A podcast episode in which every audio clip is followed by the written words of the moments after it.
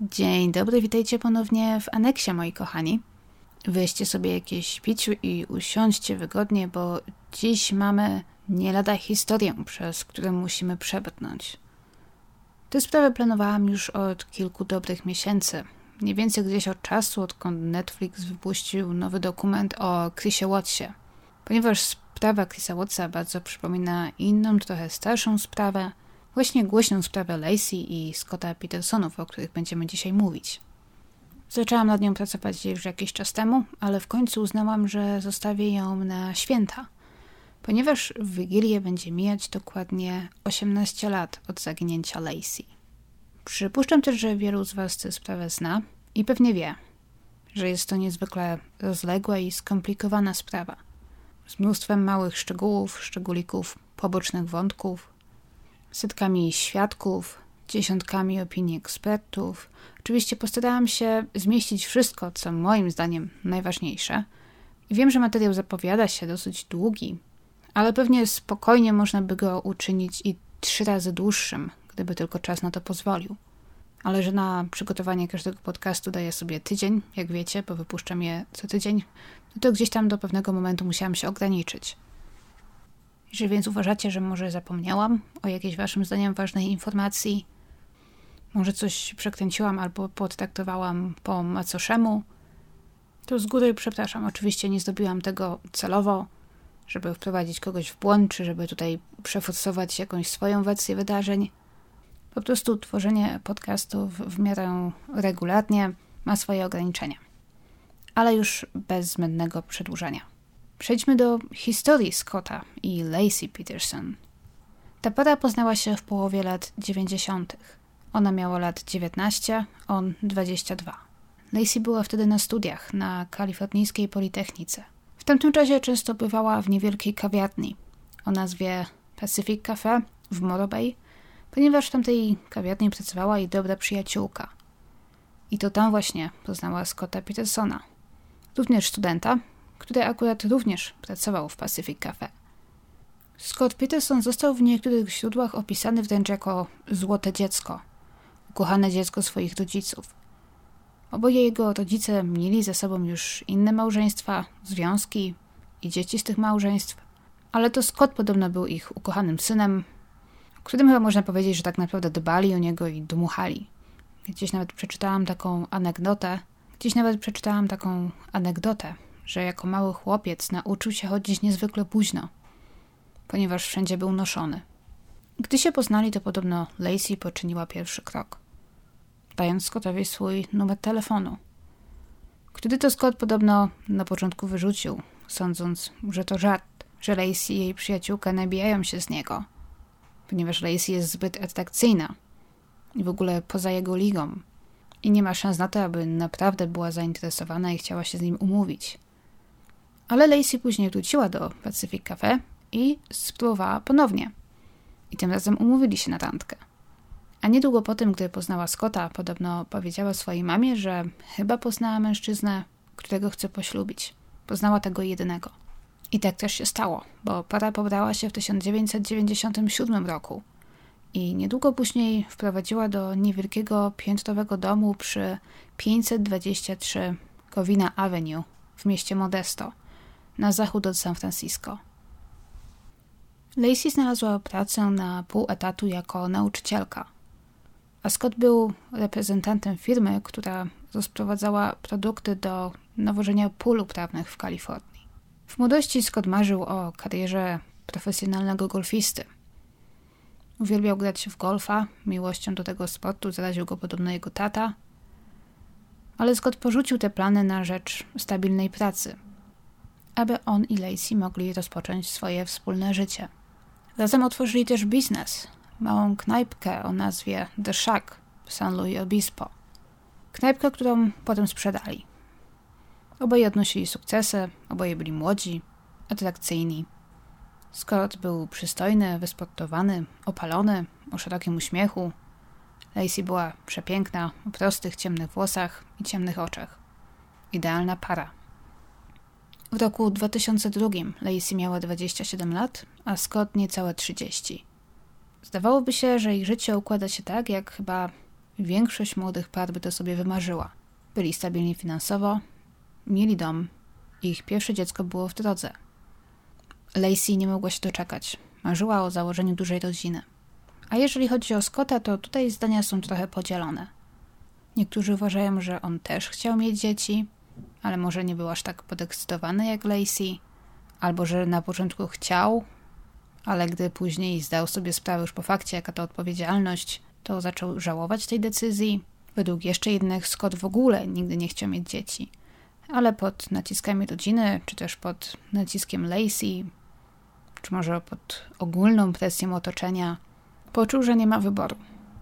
Prawdopodobnie nie dowiemy się nigdy, co on dokładnie sobie myślał, ale tak czy inaczej, ich pierwsze dziecko było wtedy w drodze. Lacey była w ósmym miesiącu ciąży. Święta tamtego roku mieli spędzić w niewielkim rodzinnym gronie. Nikt nie przypuszczał, że spokojne święta nagle przerodzą się w szalone poszukiwania Lacey, które siedzieć będzie praktycznie cała Ameryka. 24 grudnia 2002 roku, rano pomiędzy godziną 10.15 a 10.20, sąsiadka Petersonów, Karen Servas, wróciła do domu z szybkich świątecznych zakupów, jakie zdecydowała się zrobić na ostatnią chwilę. I gdy zaparkowała przed swoim domem, to kilkadziesiąt metrów dalej zobaczyła psa Petersonów, suczkę Mackenzie, która chodziła sobie samotnie po okolicy. Wciąż miała przy obroży przypiętą smycz, która się za nią ciągnęła. Karen znała Petersonów, znała ich psa, założyła, że może uciekł im podczas spaceru, więc niewiele myśląc, złapała go i zabrała w stronę domu swoich sąsiadów. Podeszła do domu, ale zobaczyła, że brama z przodu jest zamknięta i wyglądało na to, że nikogo w domu nie ma. Auto Lacey było zaparkowane przed domem, ale samochodu Scotta nie było. Karen obeszła dom i odkryła, że boczna brama prowadząca do ogrodu jest otwarta. Weszła więc, zostawiła psa w ogrodzie i wróciła do siebie.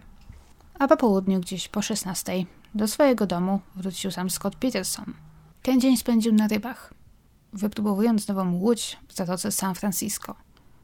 Samochód Lacey stał przed domem, lecz jej samej, jak i ich psa, w domu nie było. Jedną z pierwszych rzeczy, które Scott zrobił, było ściągnięcie przemoczonych ubrań i wrzucenie ich do pralki. Wziął też prysznic, przebrał się. W pewnym momencie zobaczył, że ich pies znajduje się w ogrodzie. Wciąż miał już smycz u szyi. Scott nie miał wtedy pojęcia, jak Mackenzie się tam dostała. Odkryje to dopiero potem, gdy zacznie pytać sąsiadów, czy widzieli Lacey tego dnia. W końcu złapał ze słuchawkę i zadzwonił do swojego sąsiada, zarazem bliskiego przyjaciela, Grega Reed, z pytaniem, czy on lub jego żona widzieli tego dnia Lacey lub wiedzieli, gdzie Lacey poszła. Greg niestety nie odebrał i Scott zostawił mu wiadomość głosową, na której, według późniejszego zeznania Grega, Scott brzmiał na mocno zmartwionego. Następny telefon wykonał do rodziców swojej żony, którzy również nie mieli pojęcia, co stało się z ich córką. Wtedy też Ron Granski, ojczym Lacey, podjął decyzję o powiadomieniu policji w Modesto. Dokładnie o 17.47 ojczym Lacey wykonał telefon na policję. W skrócie informacje, które przekazał, brzmiały tak. Mój zięć właśnie do mnie zadzwonił. Grał gdzieś w golfa, wrócił do domu i odkrył, że moja córka od rana jest zaginiona. Jest w ósmym miesiącu ciąży. Wzięła rano psa na spacer do parku. Pies wrócił do domu sam, ciągnąc za sobą smycz. Ja mam na imię Ron i jestem jej ojczymem. Jej mąż to Scott Peterson. Jest właśnie w drodze do tego parku. A ona ma na imię Lacey Peterson. I w momencie, gdy Ron wykonał ten telefon, to Scott właśnie szedł w stronę parku, pukając po drodze do domu sąsiadów, pukając u domu ludzi, których znał i pytając, czy widzieli jego żonę tamtego dnia. W ciągu następnych kilku godzin dom Petersonów Modesto wypełnił się policjantami, sąsiadami, bliskimi znajomymi i rodziną pary. Za każdym razem, gdy ktoś wchodził do domu, głowy wszystkich w środku się podnosiły, z nadzieją, że przez drzwi wejściowe w każdym momencie wejdzie Lacey. Policjanci przesłuchiwali zgromadzonych, skupiając się przede wszystkim na Scotcie, to w końcu on był ostatnią osobą, która Lacey widziała tego dnia. Co Lacey robiła, gdy widział ją po raz ostatni? Jak była ubrana? Jak się czuła? Czy była coś zła? Czy mówiła o swoich planach na ten dzień? I co on, Scott, robił tego dnia dokładnie? Według jego zeznania Scott widział żonę po raz ostatni około 9.30 rano. Czy to była 9.30, czy może trochę później, myślę, że o tym pomówimy jeszcze później. On tego dnia wybierał się na ryby. A Lacey myła podłogę w kuchni i oglądała program Marty Stewart. Marta pokazywała, jak upiec bezę. Co zresztą później zostało sprawdzone i rzeczywiście tamtego dnia rano leciał w telewizji program, w którym Marta Stewart bezę właśnie piekła.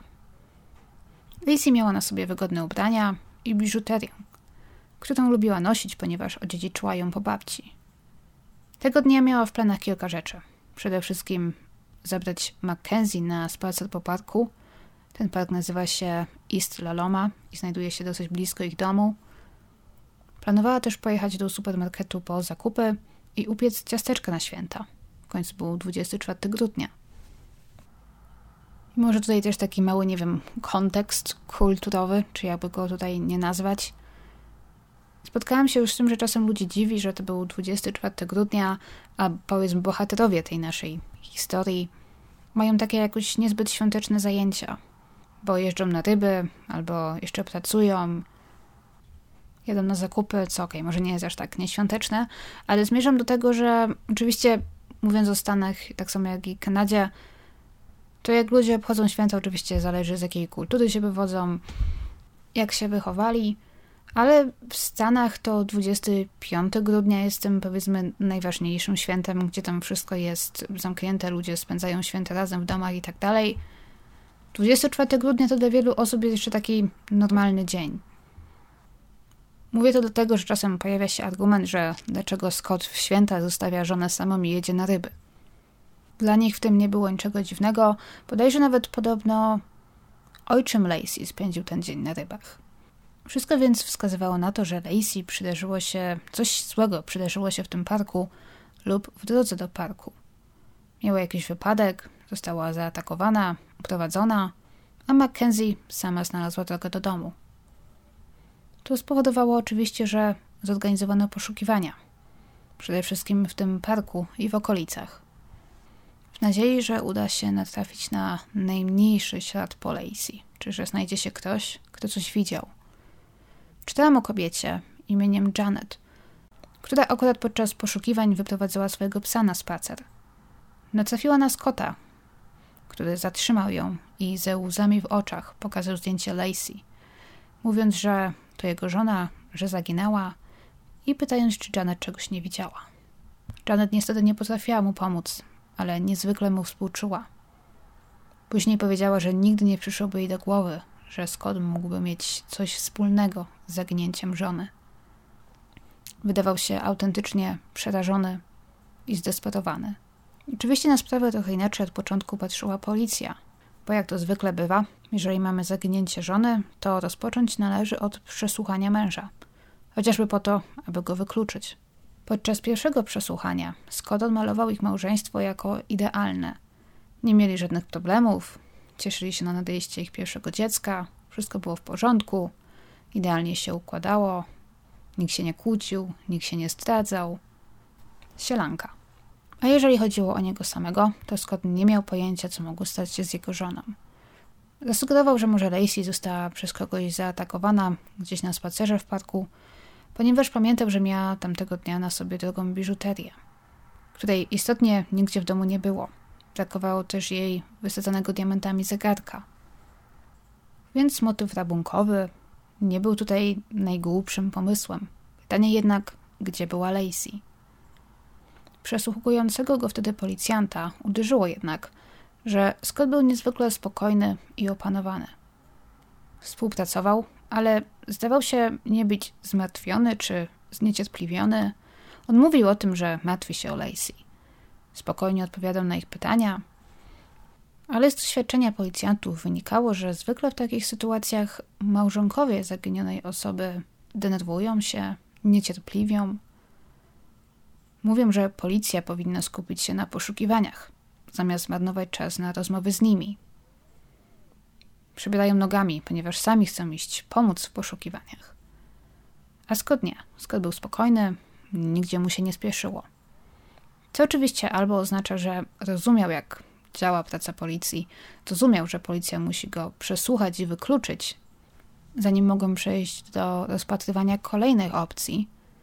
I nie chciał im tego utrudniać, miał zamiar współpracować. Albo po prostu nigdzie mu się nie spieszyło, bo wiedział, co stało się z Lacey.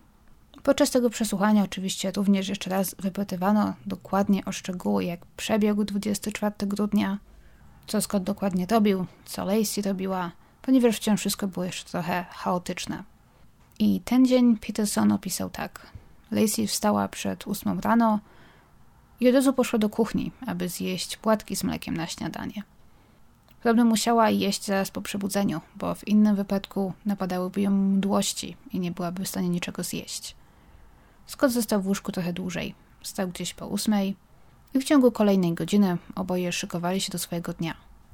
Lacey ubrała się, zrobiła lekki makijaż i pokręciła włosy prostownicą w łazience. Scott w tym czasie zbierał się do wyjścia z domu. Załadował kilka rzeczy na tył swojego samochodu, między innymi trzy duże parasole z ich patio.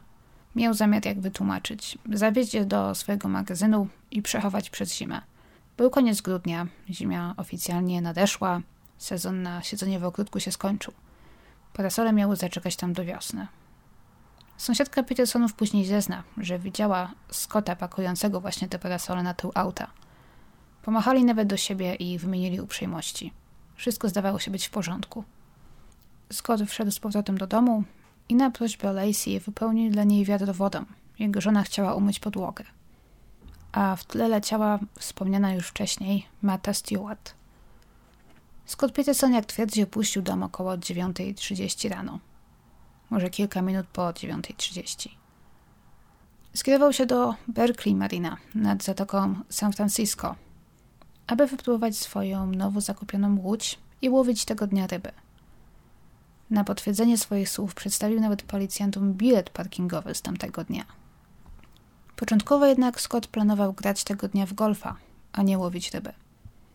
Powiedział tak nawet wcześniej kilku znajomym. Lecz ostatecznie zdecydował się jednak jechać na ryby.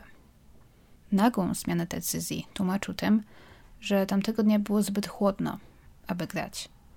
Decyzję tę potem mu wytknięto, ponieważ pozornie nie miało to sensu. Było mu zbyt zimno, aby grać w golfa, ale wystarczająco ciepło, aby moknąć na rybach.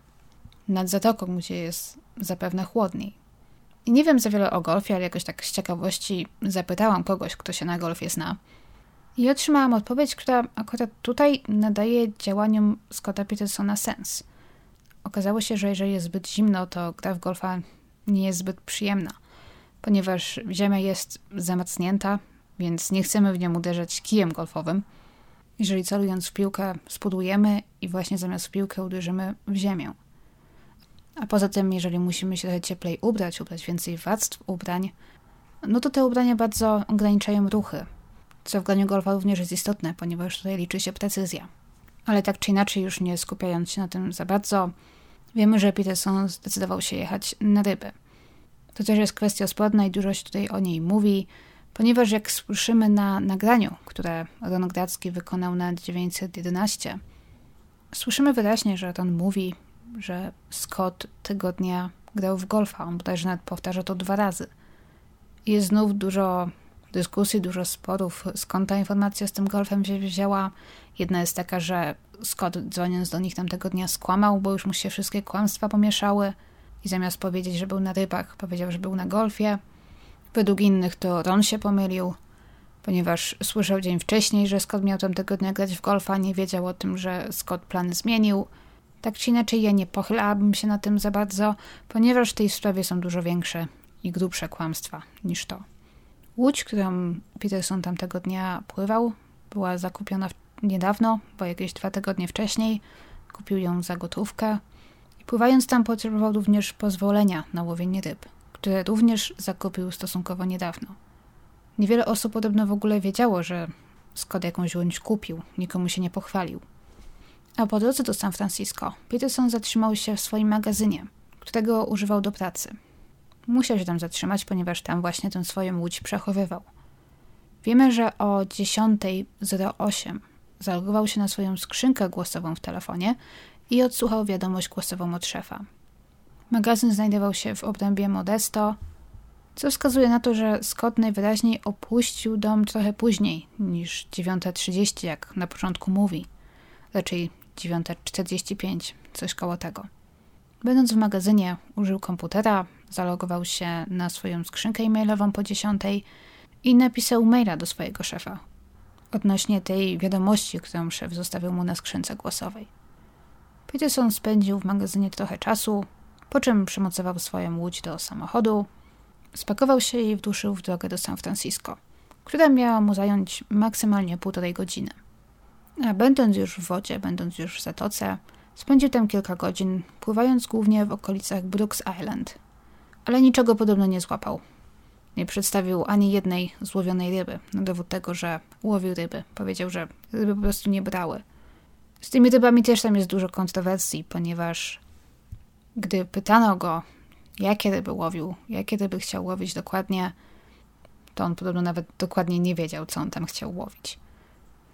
Przystań w San Francisco opuścił gdzieś po 14. Wiemy, że był tam jeszcze o 14.15, ponieważ zadzwonił wtedy stamtąd na ich domowy telefon w Modesto. Telefon, którego nikt nie odebrał, więc Peterson nagrał się na automatyczną sekretarkę i zostawił wiadomość o takiej treści. Cześć piękna, nie dam rady pojechać do Villa Farms po koszyk dla taty. Pomyślałem, że może ty też radę po niego pojechać. Będę już wracał. Do zobaczenia wkrótce. Kocham cię. Pa. Ten koszyk dla taty, o którym on mówi, to miał być jakiś tam prezent, który mieli tam tego dnia kupić. Scott wcześniej zobowiązał się, że go kupi, ale później dał, zdał sobie sprawę, że jednak nie ma czasu i zadzwonił do Lacey, mając nadzieję, że jej uda się to zrobić. Ale możliwe jest, że telefon ten wykonał wiedząc, że nikt słuchawki w ich domu nie podniesie, a nagrał się tylko po to, aby odwrócić od siebie uwagę. Ale tak czy inaczej, ruszył w drogę, po że zatrzymał się jeszcze po paliwo. Do Modesto dotarł około 16. Przyjechał do swojego magazynu ponownie, było około 16.15. Zostawił łódź. Co ciekawe, te parasole, które ładował rano do samochodu, zabrał ze sobą z powrotem do domu. Miał je podobno zostawić w magazynie, albo, ale albo o nich zapomniał, albo zmienił zdanie, albo miał zamiar jednak zostawić je gdzie indziej. Tak czy inaczej, przyjechał tym samochodem i parasole wciąż znajdowały się z tyłu. Do domu przyjechał pomiędzy 16.30 a 16.45. Było dosyć chłodno, podobno padał też wcześniej deszcz. Scott zmógł tego dnia porządnie, więc jedna z pierwszych rzeczy, jakie zrobił po powrocie do domu, było zdjęcie przemoczonych ubrań i wrzucenie ich do pralki, którą od razu włączył. Po czym zjadł kawałek zimnej pizzy, oni zamówili pizzę wieczór wcześniej i trochę im zostało w lodówce, po czym popił ją mlekiem. Tak, są ludzie, którzy popijają pizzę mlekiem. Dla mnie to samo w sobie powinno być przestępstwem. A po swojej przekąsce wziął gorący prysznic. Jeżeli pranie ubrań i branie prysznica zaraz po powrocie do domu wydaje wam się podejrzane, to takie samo wydało się też wtedy policjantom. Chociaż Peterson tłumaczył to tak, że to był taki jego zwyczaj i on zawsze tak robił po przyjściu do domu. Ponieważ codziennie w pracy i w swoim magazynie miał kontakt z różnymi chemikaliami. A zważywszy na to, że miał w domu ciężarną żonę, nabrał zwyczaju, aby zawsze się myć po przyjściu do domu i od razu prać swoje ubrania i to prać je osobno. Po prysznicu zobaczył na ich domowym telefonie migające światełko, sygnalizujące, że ktoś zostawił im wiadomość. Peterson wtedy odsłuchał dwie wiadomości. Pierwszą, jego własną, którą sam zostawił o 14.15 na temat tego koszyka dla taty, a drugą od ojczyma Lacey, Rona, który zadzwonił, prosząc, aby para przyniosła tego wieczoru do nich bitą śmietanę na wigilijną kolację, ponieważ oni zapomnieli jej kupić, a było już za późno, żeby wracać teraz do sklepu. I to wtedy podobno Scott zaczął się dopiero martwić o Lacey. Oni planowali tego dnia jechać na kolację, na wigilijną kolację do rodziców jego żony. I założył, że Lacey już tam z nimi jest może. Jej auto było przed domem, ale może przyjechali po nią i Lacey właśnie pojechała na przykład ze swoimi rodzicami na zakupy, albo od razu do nich, aby pomóc im w przygotowaniach do świąt. I oczekiwano, że Scott na przykład tam po prostu do nich dołączy. Ale wiadomość od ojczyma jego żony, zostawiona stosunkowo niedawno, uświadomiło go, że Lacey wcale tam u nich nie ma. To, połączone z faktem, że wszystkie jej rzeczy zdawały się być w domu, że przed domem był wciąż zaparkowany jej samochód oraz, że przede wszystkim Ich pies był w ogrodzie ze smyczem u szyi. Wszystko to zaczęło być alarmujące. I właśnie dopiero wtedy Scott zaczął dzwonić po znajomych i po rodzinie w poszukiwaniu Lacey. Czasem można też spotkać się z taką opinią, że Scott czekał niezwykle długo, zanim zaczął szukać Lacey czy dzwonić i jej szukać, ale wszystko wskazuje na to, że to chyba jednak nie było aż tak długo. Wiemy, że do domu dotarło około 16.30, a telefon na e, policję ojczym Lacey wykonał o 17.47. Czyli Scott zaczął szukać żony już po godzinie. Moim zdaniem jest to tak w miarę rozsądne. Ja też gdybym przyszła do domu i zobaczyła, że mojej żony czy mojego męża nie ma w domu, to pewnie nie zaczęłabym panikować od razu. W ogóle pierwsza rzecz, jaka przyszła mi do głowy, to gdybym ja wróciła do domu i zobaczyła, że nie ma osoby, z którą mieszkam i nie ma psa, no to automatycznie założyłabym, że po prostu ona poszła, wzięła tego psa na spacer. Zaczęłabym się martwić właśnie dopiero, gdyby okazało się, że pies jednak jest w domu. Tak czy inaczej, przejdźmy powoli do śledztwa. W pierwszych dniach Scott został opisany jako chętny do współpracy, chętny do składania zeznań. Spokojny, oponowany, ale jak najbardziej rozmowny, niczego nie utrudniał. Był zaangażowany w poszukiwania żony, chociaż zdawał się być w niektórych aspektach trochę wycofany. Nie wyraził też zgody na test wariografem. Na początku tego zapytano podczas tego pierwszego przesłuchania, zgodził się i umówiono go na test na następny dzień. Jednak on właśnie następnego dnia rano zadzwonił, mówiąc, że przedyskutował to ze swoim tatą, przemyślał i zmienił zdanie. Tłumacząc się tym, że on jest oczywiście zbyt mocno zaangażowany w sprawę, zaangażowany emocjonalnie, jest też w dużym stresie, w złym stanie psychicznym i słyszał, że w takich przypadkach testy wariografem są odradzane. Poza tym słyszał też, że nie są zbyt skuteczne i że nie są dopuszczane jako dowody w sądzie, więc on nie widzi powodu, dla którego miałby się takiemu testowi poddać. Zgodził się natomiast rozebrać, aby policjanci mogli sprawdzić jego ciało w poszukiwaniu świeżych ran czy zadrapań. Niczego istotnego nie znaleźli, poza może jedną świeżą raną na ręce, którą Scott od razu wyjaśnił. Powiedział, że zdobił ją sobie wcześniej tego dnia, gdy był w magazynie i sięgał po coś do skrzynki z narzędziami. Podrapał się o ostrze jednego z narzędzi. Scott dużo opracował fizycznie, poza tym nie wyglądało to jak rana, którą ktoś mógł mu zadać, na przykład broniąc się, więc niewiele można było z tym zrobić. W pierwszych dniach poszukiwań wykorzystano też psy tropiące – które podjęły trop, po czym od razu go straciły na środku ulicy przed domem Petersonów. Co sugeruje, że Lacey nie opuściła okolicy na nogach, czy też pieszo. Wiem, że chyba w poprzednim podcaście, czy może dwa podcasty temu, kilka osób w komentarzach śmieszyło, że ja mówię na nogach, ale tam skąd pochodzę tak się mówi. Wiem, że poprawnie ma być pieszo. Tak czy inaczej. Wszystko wskazywało na to, że Lacey nie opuściła okolicy pieszo, a raczej w samochodzie. 27 grudnia policja pojawiła się z nakazem przeszukania zarówno domu Petersonów, samochodów, jak i magazynu, który Peterson wynajmował. To był niewielki magazyn, tam głównie przechywał różne swoje sprzęty, miał tam komputer oraz przede wszystkim swoje produkty, ponieważ on pracował w takiej firmy, która sprowadzała nawozy, takie różne użyźniacze gleb. Nie znam się na tym dokładnie, to była firma europejska, która dopiero gdzieś tam starała się wejść na rynek e, w stanie Kalifornia. Ich dom został opisany jako schludny, zorganizowany i generalnie nie znaleziono w nim wiele. Dużo bardziej interesujące, powiedzmy, okazało się przeszukanie magazynu. Magazyn był niezwykle mały, panował w nim ogromny nieład i widać było, że Scott nie był zbyt zorganizowany. Gdzie w domu zdawał się utrzymywać porządek, tak w tym magazynie no już niezbyt. Informacja, która wydaje mi się ważna, jest taka, że na podłodze w tym magazynie znaleziono wtedy świeże ślady po cemencie. Było to dokładnie pięć okrągłych kształtów. Zapytany o to, Peterson wytłumaczył, że użył tego magazynu, aby odlać nową kotwicę do swojej łodzi. Ale policjanci zanotowali sobie ten fakt dobrze, wiedząc, że, no cóż, cement mógł być również użyty do czegoś innego. Sprawa zaginięcia Lacey szybko nabrała dużego rozgłosu. Peterson brał udział we wszystkich akcjach poszukiwawczych, w kampaniach mających na celu zwrócenie uwagi na Lacey. 26 grudnia pojawił się w telewizji wraz z rodziną swojej żony. Prosili oni o bezpieczny powrót kobiety do domu, oferując też nagrodę pieniężną za informacje, które doprowadzą do odnalezienia jej. Scott był aktywny, ale chyba nie aż tak aktywny jak na przykład rodzice czy brat Lacey.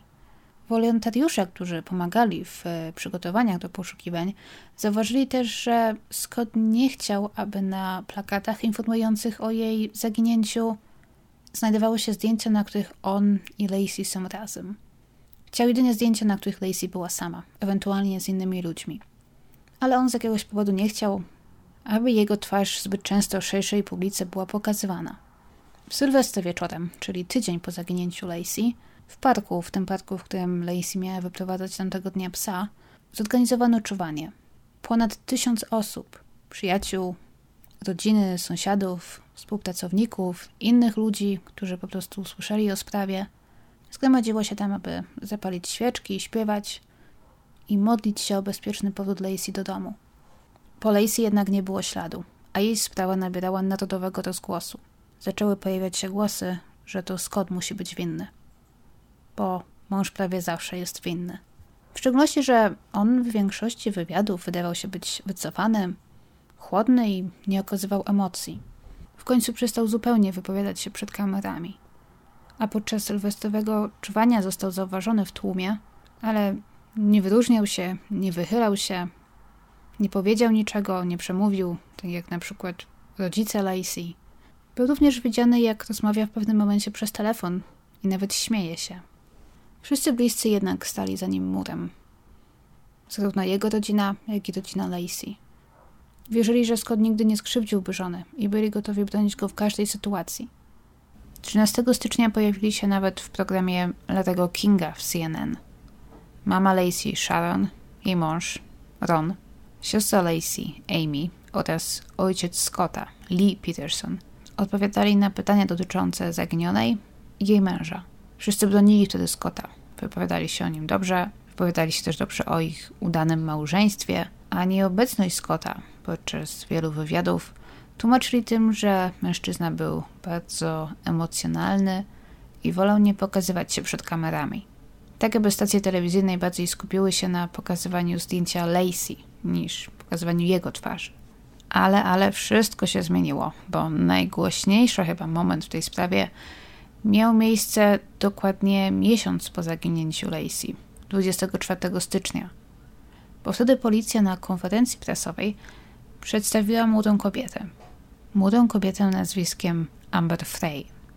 Amber zeznała, że poznała Scotta 20 listopada ubiegłego roku i od tego czasu była z nim na czterech randkach. Amber mieszkała we Fresno w Kalifornii i była samotną matką.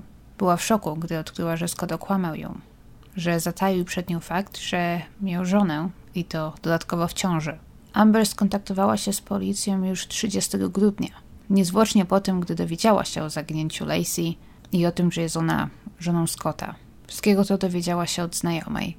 Amber osobiście przeczytała swoje przemówienie czy oświadczenie.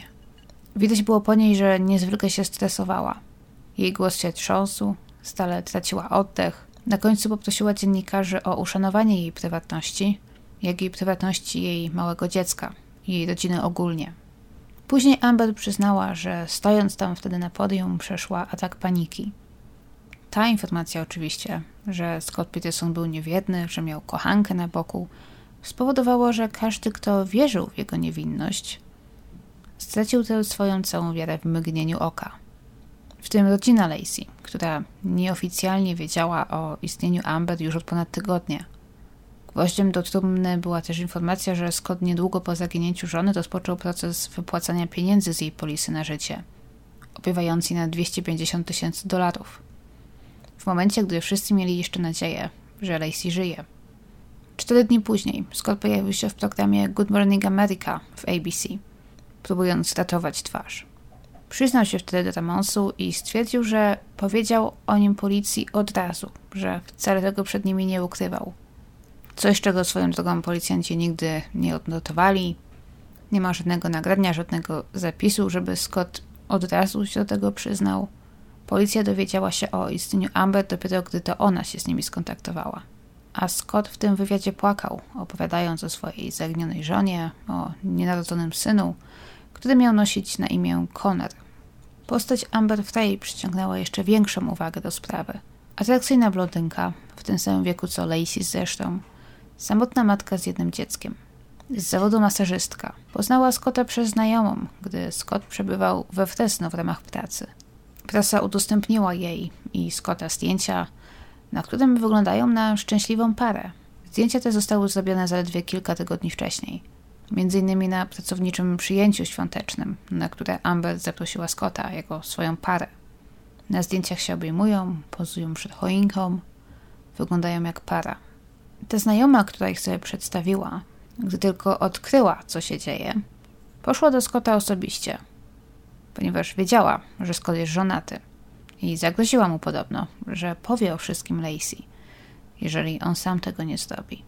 W rozmowie z Good Morning America Scott wyznał, że podobno powiedział żonie o swoim romansie, gdzieś na początku grudnia. Była oczywiście na początku wściekła, ale mu wybaczyła. Powiedział, że ich związek był silniejszy. Lacey zaakceptowała to, co się stało i wciąż miała zamiar zostać ze Scottem. Czy Peterson mówi tutaj prawdę? Tego oczywiście nie wiemy, ale rodzina i bliscy Lacey są sceptyczni. Jej siostra i przyjaciółki uważają, że gdyby Lacey otrzymała tak zaskakującą i wstrząsającą informację, zwierzyłaby się z tego przynajmniej jednej osobie, a niczego takiego nie uczyniła. Amber zeznała, że nie miała pojęcia o tym, że Scott miał żonę i dziecko w drodze. Ba, nie wiedziała nawet, że Peterson mieszka w Modesto, bo powiedział jej, że mieszka w Sacramento.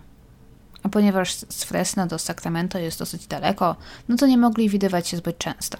Ale rozmawiali przez telefon praktycznie codziennie. Poznali się 20 listopada, czyli na trochę ponad miesiąc przed zaginięciem Lacey i w czasie tego miesiąca poszli łącznie na cztery randki. Amber opisała Scotta jako czarującego i romantycznego.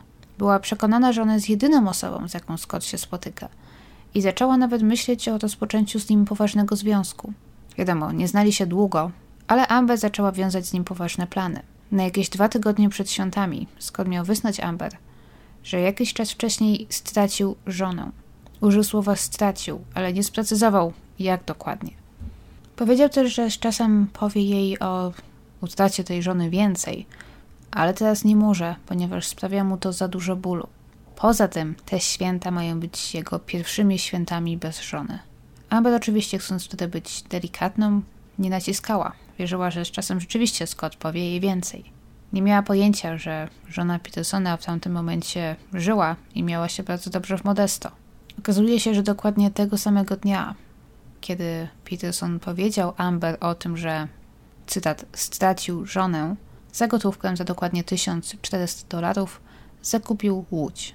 Pamiętacie, gdy powiedziałam, że podczas czuwania w Sylwestra, tydzień po zagnięciu Lacey, Scott był widziany rozmawiający i śmiejący się przez telefon? Rozmawiał wtedy z nikim innym jak z Amber Frey. Nagranie z tamtego dnia zostało przedstawione w sądzie. Podczas rozmowy Scott mówił Lacey, że jest w Paryżu, i że ze względu na różnicę czasu świętuje oczywiście rozpoczęcie nowego roku wcześniej. A w Paryżu miał być dlatego, że ta jego firma miała siedzibę w Europie i tam jakoś akurat w tamtym czasie wylądował. Karmił Amber kłamstwami, nawet tam opowiadał jej o jakichś wymyślonych francuskich znajomych, o tym co robił i jakie ma plany. Powiadał jej, że tam widzi wieżę Eiffla, że jest piękna i takie inne bzdety. Amber oczywiście udawała, że w to wszystko wierzy. Ale w rzeczywistości współpracowała już wtedy z policją i cała ta rozmowa była nagrywana. Przypuszczam, że niezwykle trudno jej było zachować pogodny ton i rozmawiać jakby nigdy nic. Nie tylko odkryła, że nowo poznany facet, z którym wiązała duże nadzieje, okazało się, że zupełnie ją okłamał i zmanipulował. Był dodatkowo podejrzany w sprawie zaginięcia swojej ciężarnej żony. Poza tym od tego czasu Scott prawie cały czas miał ogon, czyli pozostawał pod stałą obserwacją policji. Pewnego dnia wynajął samochód w Modesto, tylko po to, aby pojechać do San Francisco, do portu Berkeley dokładnie. Wysiadł z samochodu, popatrzył na zatokę przez kilka minut, po czym siadł z powrotem do samochodu i udał się w drogę do Modesto. Podczas tej wyprawy nie zrobił niczego innego, nie zatrzymał się, żeby coś załatwić, nic takiego. Po prostu jedynym jego celem podróży było zobaczenie na chwilę zatoki San Francisco i powrót do domu. Chyba też w końcu zorientował się, że jest śledzony bo zaczął jeździć po mieście bez celu, często nagle zawracając, zatrzymując się czy jeżdżąc w kółko. Często też zmieniał samochody, wynajmował je lub pożyczał od znajomych. Później powie, że nie sądził, że jeździ za nim nieoznakowany policyjny samochód. Myślał, że jest śledzony przez dziennikarzy, którzy wtedy wręcz zabijali się o nowe informacje i szczegóły w sprawie, w szczególności jeżeli mogły dotyczyć jego lub jego winy. 6 stycznia, późnym wieczorem, Scott zadzwonił do Amber. Tym razem z zamiarem wyznania jej całej prawdy. No może prawie całej prawdy. Przyznał jej wtedy w końcu, że jest żonaty. Coś o czym Amber oczywiście już wiedziała, ale nie powiedziała mu tego. Powiedział jej też, że wcale nie stracił żony, tak jak to wcześniej ujął. Ale wychodzi na to, że teraz chyba poniekąd stracił. Bo kobieta, o której Amber mogła słyszeć w wiadomościach, zaginiona Lacey Peterson, jest jego żoną. Mało tego, powiedział jej, że Lacey wiedziała o ich romansie, o romansie Scotta i Amber i że nie miała nic przeciwko. Amber musiała w tamtym momencie dalej udawać, że o niczym nie wie, o niczym nie słyszała, musiała udawać zaskoczoną. Zapytała Scotta od razu i to zupełnie słusznie. Skoro Lacey zaginęła w święta, to dlaczego powiedział jej, że stracił żonę już na początku grudnia? Scott udzielił oczywiście wymijającej odpowiedzi. Powiedział, że po prostu wtedy skłamał. Szybko też zmienił temat. Zaczął mówić Amber, że musi na siebie uważać i chronić siebie i swoją córkę przed mediami, bo dziennikarze mogą wcześniej czy później trafić na jej trop. Ale Amber nie dawała za wygraną, próbowała drążyć dalej. Mówiła, że zasługuje na wyjaśnienie. Co to miało oznaczać, że Scott będzie spędzał pierwsze święta bez swojej żony i ona rzeczywiście ginie tuż przed świętami. Scott zgodził się z nią wtedy, że ona istotnie zasługuje na wyjaśnienie. Powiedział też, że zasługuje na coś lepszego odnośnie ich związku. Ale powiedział, że nie może jej teraz wszystkiego wyjaśnić. Wytłumaczył, że chce ją w ten sposób chronić. Amber pytała dalej, gdzie w takim razie jest Lacey? Co się z nią stało? Scott odpowiedział, że nie wie, ale próbuje się dowiedzieć. Właśnie trwają poszukiwania na dużą międzynarodową skalę. Słuchając tej rozmowy, jak i wielu innych, bo tych rozmów pomiędzy nimi są nagrane naprawdę godziny, trzeba przyznać, że przykro się tego słucha. Scott kręci, mąci, próbuje manipulować, zmieniać temat. Brzmi na zupełnie zagubionego i nie wie, jak ma wybrnąć z sytuacji. Cały czas zapewnia jednak, że nie ma nic wspólnego z zaginięciem Lacey. Nie ma bladego pojęcia, co się z nią stało. Scott ostrzegał Amber przed prasą, ale to jemu głównie się oberwało. W pewnym momencie musiał nawet zacząć spać w samochodzie, ponieważ jego dom był stale otoczony przez prasę, a w końcu też przez ludzi, którzy przekonani byli o jego winie. Przychodzili pod jego dom i wykrzykiwali, że jest mordercą. W końcu Scott opuścił na jakiś czas miasto i zatrzymał się w San Francisco u swojej siostry. Jak możemy się domyślać, Scott cały czas obstawał mocno przy swojej niewinności. W lutym 2003 roku zaproponowano mu taki układ. Jeżeli wskaże miejsce, gdzie ukrył ciało żony, prokuratura nie wniesie o najwyższy wymiar kary dla niego, czyli w tym wypadku o karę śmierci. Peterson oburzony odmówił. Powiedział, że jest niewinny i że policjanci szukają w złym miejscu. Więc jak wiemy, rodzina Lacey się od niego odwróciła. Odwróciła się większość osób postronnych, które od początku śledziły sprawę, ale wciąż bronili go jego rodzice. Powiedzieli nawet w wywiadzie, że małżonkowie stale się zdradzają. Faceci zdradzają, kobiety zdradzają, a faceci z ciężarnymi żonami to już w ogóle zdradzają. I wywołali tym małe oburzenie. Bo przecież zamiast bronić swojego zdradzającego syna, mogli po prostu przyznać, że źle zrobił, że zdradził, że nie był lojalnym mężem, że nie był najlepszym mężem, że był dupkiem, ale to jeszcze nie czyni go przecież mordercą. Ale oni z jakiegoś powodu mieli potrzebę zupełnego wybielania go. W końcu nadszedł 10 luty. 10 luty to była ważna data, bo data, która została wyznaczona przez lekarzy jako data porodu dla Lacey. Scott wygłosił tamtego dnia przemówienie – prosząc o to, aby wszyscy wciąż szukali jego żony, aby o niej nie zapominali. Miał też nadzieję, że może jakimś cudem Lacey nagle pojawi się w szpitalu, może zostanie do niego przywieziona, może przez kogoś, kto ją przetrzymuje, aby na przykład urodzić. Nic takiego oczywiście nie nastąpiło. Ale tego dnia wiele osób miało w myślach Lacey. Zastanawiało się, gdzie ona jest. Czy może jest gdzieś przetrzymywana i jest zmuszona w takich warunkach urodzić dziecko, czy może i ona, i jej dziecko już nie żyją. Tak się złożyło, że 10 luty to była ważna data z jeszcze jednego powodu. To były urodziny Amber Frey. O tym Scott również nie zapomniał. Nie spotkał się, co prawda, tego dnia z Amber, ale podrzucił jej prezent do domu. Naszyjnik, płytę CD i bukiet kwiatów. Taki dzień miał głowę do skompletowania prezentu dla Amber, mimo że miał to być dzień narodzin jego syna. Po tym wydarzeniu Amber zadzwoniła do Scotta, prosząc, aby przestał się z nią kontaktować, ponieważ nie chce mieć z nim nic wspólnego. I Scott cały czas utrzymywał, że jest niewinny, pomimo że cóż, wiele jego działań jest, jeżeli nie podejrzanych, to zdecydowanie dziwnych. Będziemy jeszcze później mówić trochę o różnych dowodach, które mogą przemawiać za jego niewinnością, bo takie też są. Nie ma ich dużo, ale są. Ale może teraz warto wspomnieć, że już na samym początku śledztwa na policję zgłosiła się Vivian Mitchell, sąsiadka Petersonów, która była przekonana, że 24 grudnia rano widziała Lacey wyprowadzającą psa i że było to pomiędzy 10 a 10.15 rano, czyli jakiś czas po tym, gdy Scott opuścił dom. Bo wiemy, że pomiędzy 10 a 10.15 on już był w drodze do tego swojego magazynu. A później pojawi się jeszcze więcej świadków, którzy widzieli tamtego dnia Lacey. To wszystko plus fakt, że nie było ciała, nie było żadnych konkretnych dowodów, tylko poszlaki. Cóż, Scott mógł mieć romans z połową miasta, mógł być kłamcą, obłudnikiem, ale dopóki nie było ciała, dowodów, nie było sprawy. Scott Peterson mógł czuć się bezpieczny, ale do czasu oczywiście, bo Lacey Peterson, jak i jej syn, w końcu się odnaleźli ale o tym pomówimy sobie w drugiej części tego podcastu. Zdecydowałam się podzielić go na dwie części, aby przynajmniej tą pierwszą część wypuścić Wam w niedzielę, ponieważ w innym wypadku obawiam się, żebym, żebym po prostu nie zdążyła. Natomiast obiecuję, że nie będziecie musieli czekać całego tygodnia na drugą część. Wypuszczę ją zdecydowanie wcześniej, jak tylko ją dopracuję. Nie wiem, może w poniedziałek, może we wtorek, coś w tym stylu. Nie wiem, ile zajmie mi dopracowanie drugiej części, ale obiecuję, że nie będziecie czekali do niedzieli. Może jak się zepnę, to druga część pojawi się jeszcze tego samego dnia, ale nie chcę niczego obiecywać. Jeżeli podobał Wam się dzisiejszy odcinek, jeżeli chcecie wspierać to, co robię, to oczywiście zachęcam Was do zostawienia łapki w górę pod tym filmem na YouTube, napisania komentarza, upewnienia się, że przycisk subskrybuj macie wciśnięty.